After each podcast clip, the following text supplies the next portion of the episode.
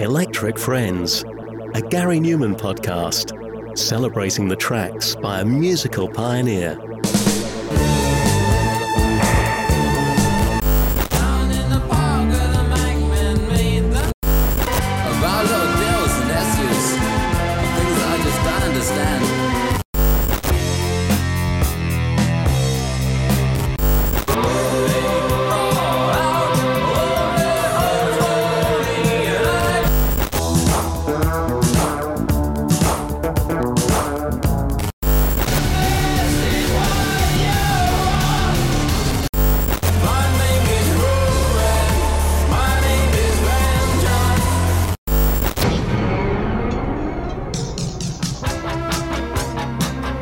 Of my favourite Gary Numan songs is also one of his most catchy numbers, and one I also thought should have been a bigger deal, really.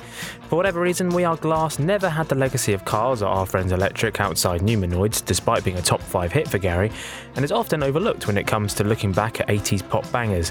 I'm biased, of course, but We Are Glass is one of the greatest electronic or new wave pop songs ever made. It has an insanely catchy hook, a great mix of synths and guitars, and Gary's early alien voice is top notch. Let's look back at the should be classic pop song and what the hell it could be about.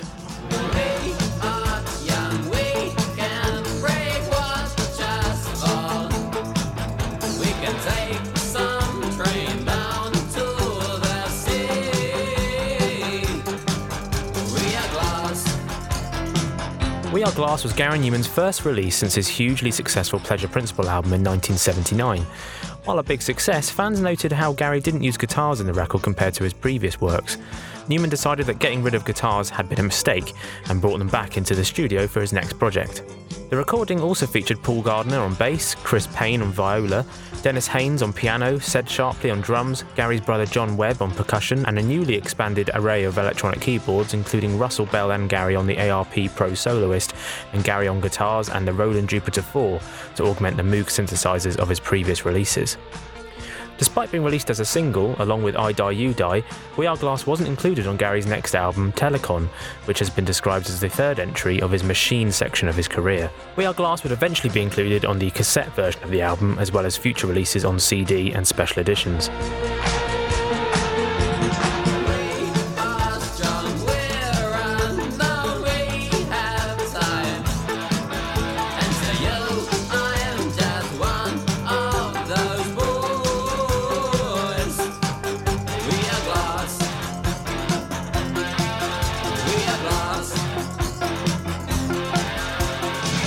The song, clocking in at 4 minutes and 46 seconds, is surprisingly quite long for a single, and it was released on May the 9th, 1980. It still has all the electronic synth sounds of his previous album, but the song is a much more upbeat and, dare I say it, feel good sounding song compared to the likes of Our Friends Electric and Complex before it. Gary's voice is on top form, and the addition of heavy guitars make it a truly great early 80s pop song that combines the emerging synth pop scene with a dose of new wave and punk. The song was supported by one of his first music videos, and Gary has arguably never looked cooler. Here he is wearing his full Telekon boiler suit and red stripes, brandishing his guitar, smashing mirrors and TVs, and hand clapping like a boss. It was a brilliant video for the early MTV era, and you can imagine it doing well in the States when the second British invasion was starting up. Amazingly, despite so many classic Numan songs appearing on replicas in the Pleasure Principle before it, this was only Gary's fourth single release. I always felt like he should have released more singles from replicas before moving on to the Pleasure Principle, but how can you deny his prolific creative streak of 1979? The song entered at number 10, climbed to a peak of number 5, and had four weeks inside the UK top 10. After six weeks, it was out of the top 40. The song deserved better. But was there a potential issue stopping it from having a fair shot? Writing in his autobiography Revolution, Gary said, While we were touring Australia, Beggars released the first single from Telekon, We Are Glass, although the song wasn't actually included on the album itself. I'd filmed a video before going out on tour that, at one point, showed me smashing TVs with a sledgehammer. In Britain, Top of the Pops refused to show the video, as they said it was promoting violence. I thought that was a little over the top, but as I wasn't in the country, the video was all we had. That band definitely hurt the single. Sadly, this meant that due to a relative lack of promotion as Gary wasn't able to perform the song on Top of the Pops and no video to air, it didn't get the needed millions watching at home and boost the single. It was mostly from radio play and, of course, Numan's loyal fans that made it a hit at all. But what was it about? Speaking on Australian radio station 2SM in 1981, Gary said that the song was inspired by a comment from a magazine staffer. He said, Somebody once told me, a man from Omni magazine, that he thought I'd been put here by something, aliens or something, to carry out a cause, which I thought was very flattering but a little silly. We Are Glass, I wrote that because of that, you know, like all pop stars are put here for reasons. Back to his Revolution book, and Gary elaborated Songs like We Are Glass and Remind Me to Smile were about fans and the strange and sometimes difficult relationship with them that now seem to be a part of life. Becoming famous was absolutely nothing like I expected and Telekon is an uncomfortable journey through that shock realization. I was still young and inexperienced, childish almost. I can say, without question, the Asperger's part of me has never been so raw and challenged as it was then. For the next decade or so, We Are Glass became a much loved live favourite with fans. In fact, We Are Glass would usually be played as the final song of the night, leaving fans with a grin as they jumped about to the song's irresistible hook.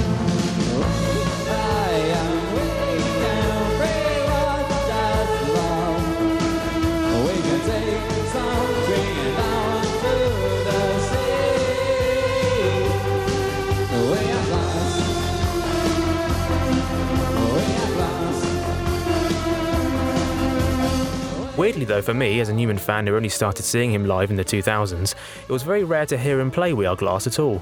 From 1994 onwards, it didn't quite fit in with his new style of industrial goth and metal sounds. Cars was also omitted for quite a while. Songs like Metal, ME, and Films translate well to the new sound, but We Are Glass was dropped from most gigs for some time. That was why it was particularly awesome to hear Gary bring it back to his setlist in the recent Intruder tour, often playing it as the final song before his encore, harking back to the early days. The song has appeared on various Numan compilations over the years, and in 1997 it was covered by the band EMF on the Random tribute album.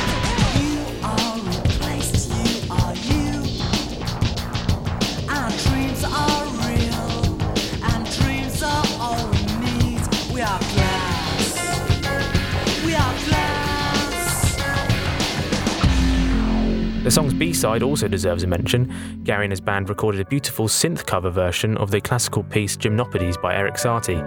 I may come back to this on another time.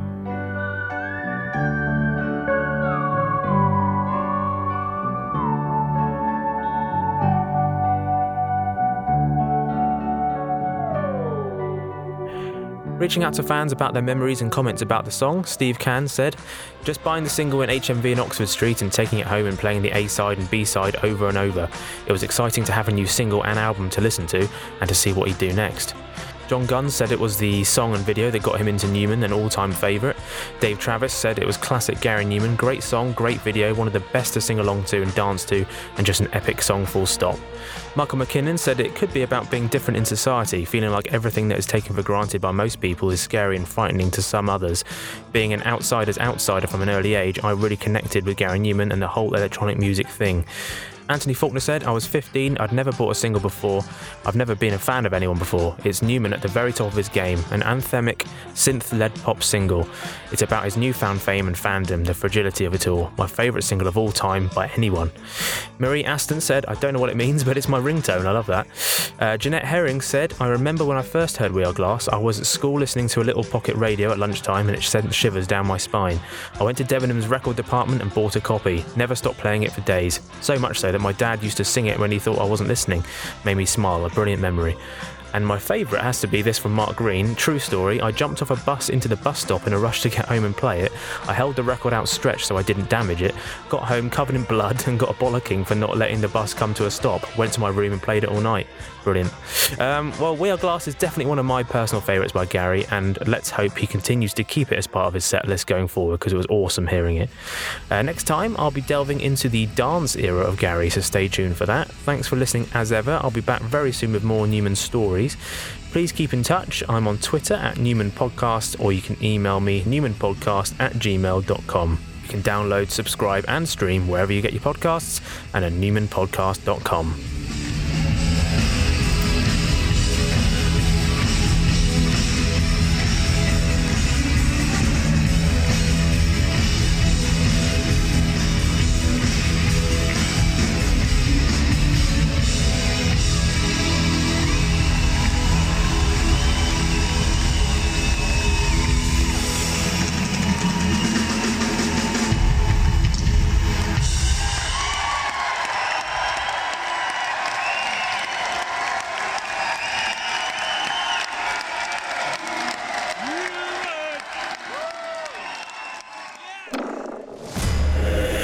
Friends, a Gary Numan podcast celebrating the tracks by a musical pioneer. pioneer.